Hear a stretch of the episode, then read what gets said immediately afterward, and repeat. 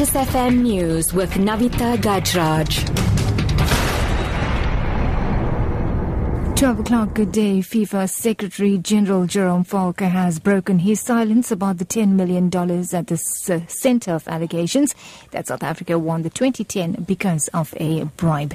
Now, he acknowledges the exchange of letters with members of the local organizing committee, but says although he signs and receives letters, he cannot be directly in control of all the programs. Now, he says once they received the letter from South Africa, they acted on the request. He says the money is clearly defined in the audited, uh, audited accounts of the 2010 World Cup and was sent to registered CFU and CONCACAF accounts.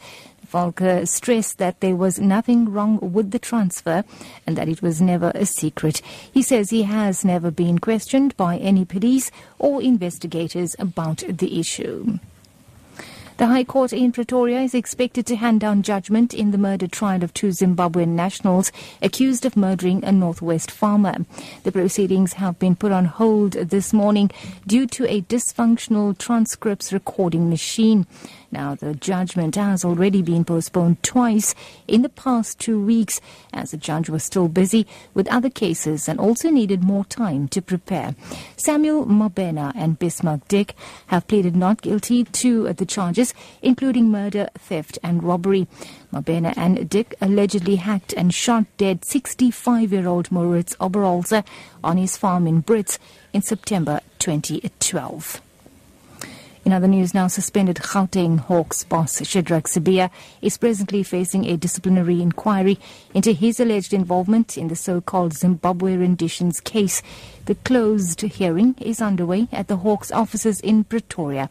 Sibiya had earlier been suspended along with former Hawks boss Anwar Dramat, but that decision was later overturned in court.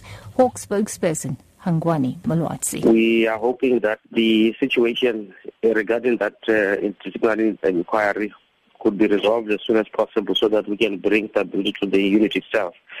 As you would know, this is an internal matter and we are very, very much hesitant to give more details as to what is uh, the charge is all about because uh, it is a matter between the employer and the employee. So we do not want to, to diverge more on what is going on.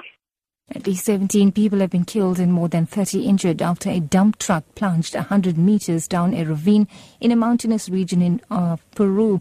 The victims included students, teachers, and parents on an excursion to commemorate the anniversary of the province. Most of the injured victims are under 15 years of age.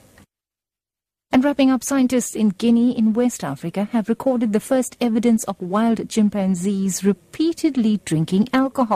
The findings suggest that the human fondness for alcohol can extend to other primates. The BBC's Victoria Gill has the details. These chimps show impressive skill.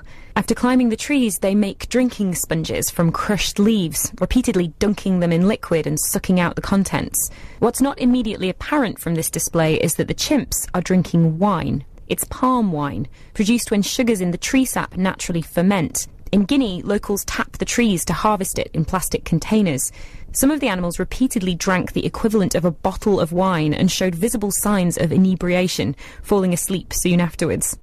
That's the news at 12. Your top story this hour. FIFA Secretary General Jerome Valcke has broken his silence about the $10 million at the center of allegations that South Africa won the 2010 because of a bribe. For Lotus FM News, I'm Navitha Gajraj. More news at 1 o'clock.